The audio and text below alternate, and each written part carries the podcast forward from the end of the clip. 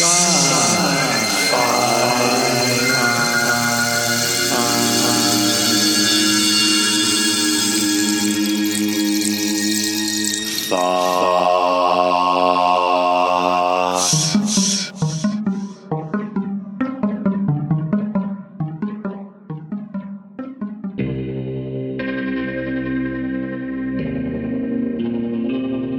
Hi, I'm Tom Doyle. I'm a science fiction and fantasy writer. I write both kinds here in Washington, D.C., in my spooky turret up here, which is actually filled with comic books now. So I'm just to, a bit to the side from the turret. This is the first episode of the Tom Doyle series, the author of Psychological Space Opera.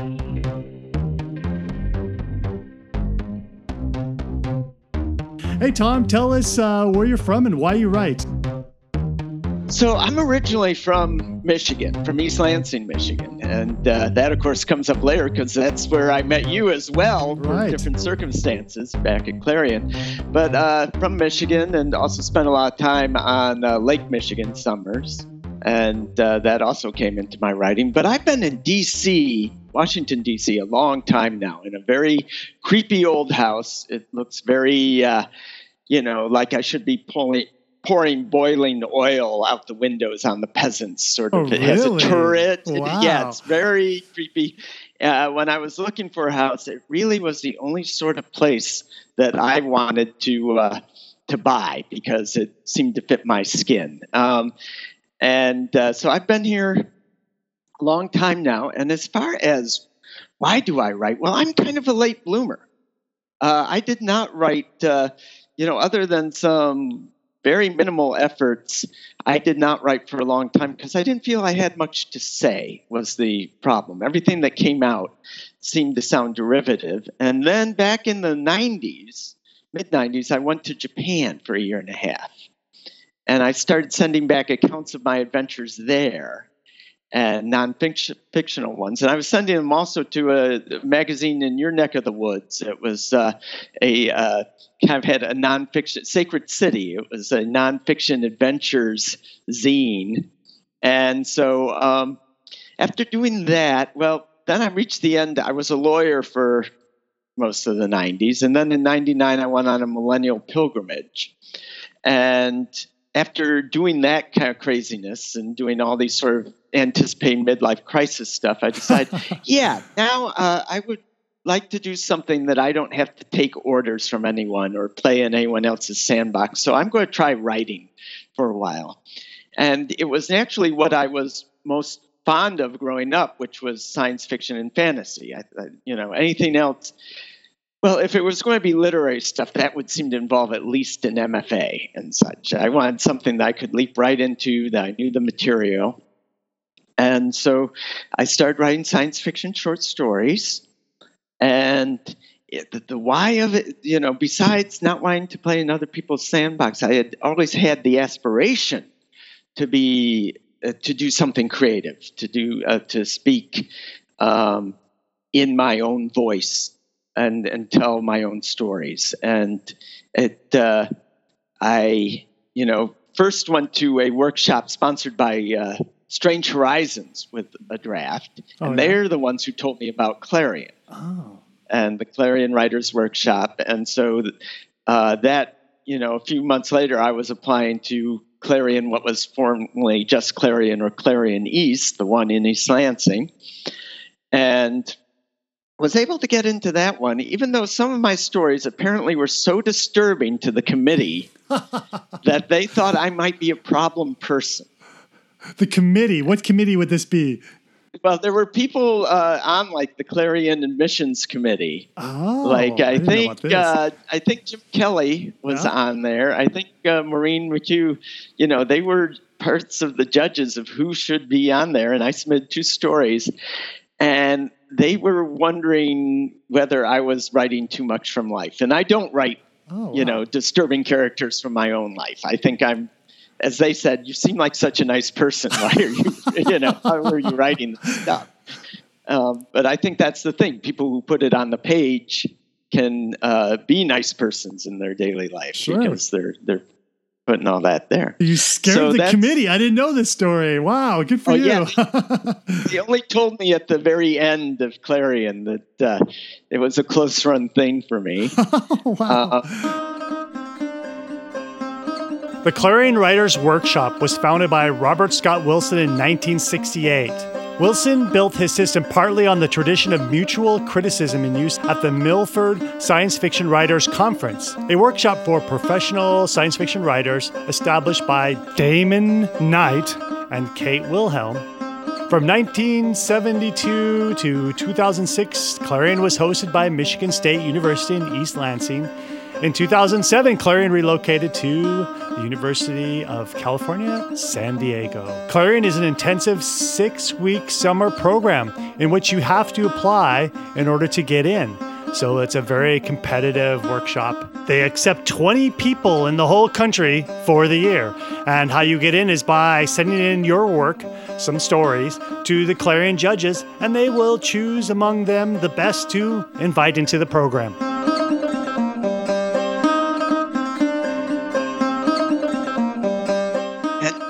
Was surprised because I knew enough of literary criticism to really believe in the death of the author as far as the mode of interpreting a text. So that people were ascribing stuff from the text to me. Oh, That uh, that, I'm that surprised. surprised me. yeah, I'm surprised too, because those, those are very wise uh, uh, readers, but somehow you, you reached them in a way that, that, that, that shook them up. Oh, interesting. Yeah, troubled them a bit.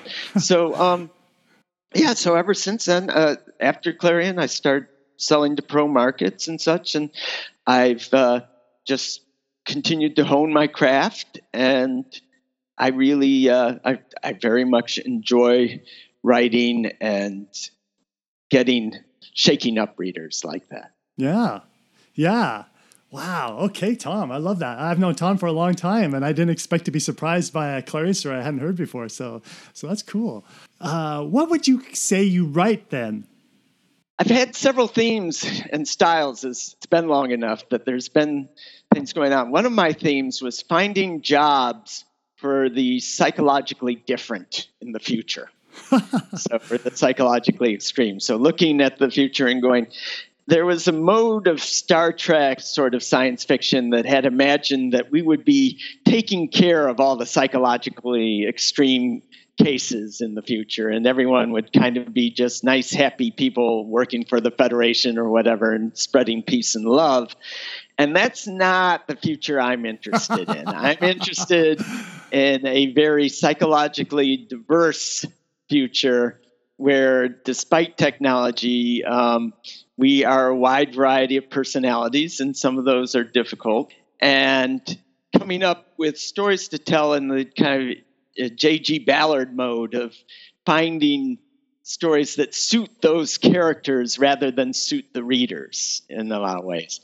That's one sort of theme of my work. With uh, the American Craftsman trilogy, my trilogy about magician soldiers and psychic spies in our t- present day America, but having a backstory that goes back to Poe and Hawthorne, it, who were writing, in my world, thinly veiled nonfiction. um, that mode was I am very much into history, in the history of both in the usual sense of uh, dates and facts, but also in terms of cultural history.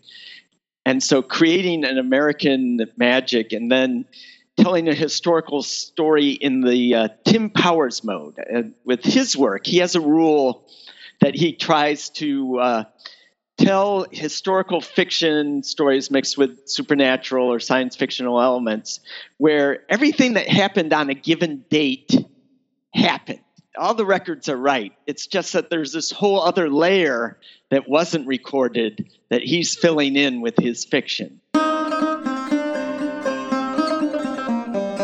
Tim Powers, or Timothy Thomas Powers, is an American science fiction and fantasy author. Powers has won the World Fantasy Award twice for his critically acclaimed novels Last Call and Declare. His 1987 novel On Stranger Tides served as an inspiration for the Monkey Island franchise of video games and was optioned for an adaptation into the fourth Pirates of the Caribbean film. Most of Powers' novels are secret histories He uses actual documented historical events featuring famous people, but shows another view of them in which the occult or supernatural factors heavily influence the motivation and actions of the characters. Power strictly adheres to established historical facts. He reads extensively on a given topic, and then the plot develops as he notes inconsistencies and curious data. Tim Power states, I made it an ironclad rule that I could not change or disregard any of the recorded facts, nor re- rearrange any days of the calendar. And then I tried to figure out what momentous but unrecorded fact could explain them all. And so the American Craftsman books were written in that mode. And so very lot of historical research done for those. Oh, wow. But uh, the most recent book is in a uh, is back to that mode of finding jobs for the psychologically extreme in the future. Perhaps the most psychologically extreme character protagonist I've had, um, Border Crosser, and that book is uh, it just came out in October, and it concerns a uh, borderline personality protagonist named Eris, who has an ex- rather extreme variant of it that's it's been amplified by her secret cabal of employers and particular the what's called the, the emotional amnesia element of that disorder has been amplified. Where she remembers facts just fine she remembers who does what to whom. She just doesn't remember in the sense we all do how she felt about it so there's not an emotional consistency. She can switch from love to hate very quickly and does. And her employers throw her into situations in order to cause chaos on the galactic stage. Well, Eris comes to find figure this out that she's being manipulated that her nature is being manipulated, and she decides on a course of A, revenge against her employers, and B, trying to seize control again of her own emotional dials, of her own mind. And that's the uh, that's the plot of the book. That's the kind of where the book gets going from, from right there.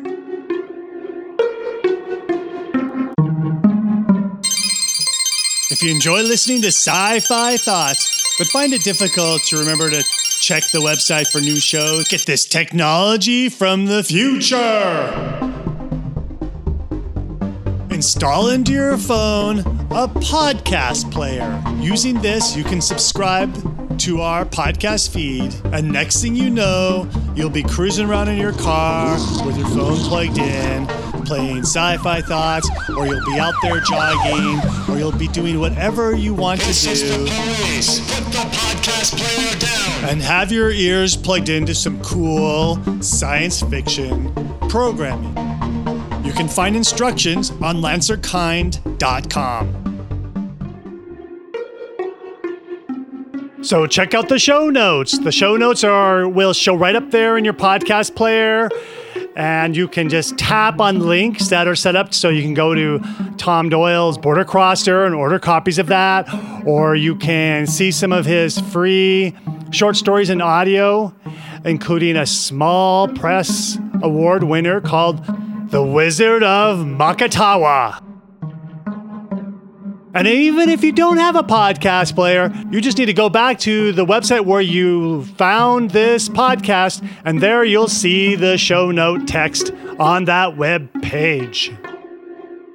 Next episode, more Tom Doyle. It's a very real condition affecting a lot of people out there. And it has a wide variety of symptoms. There are two things about it that are changed. It's seldom as severe on the emotional amnesia component as I'm making in the book. So it's been amplified. And it's also in women at least seldom associated with this sort of uh, psychopathy or uh, you know uh, being sociopathic or psychopathic uh, sort of violence levels.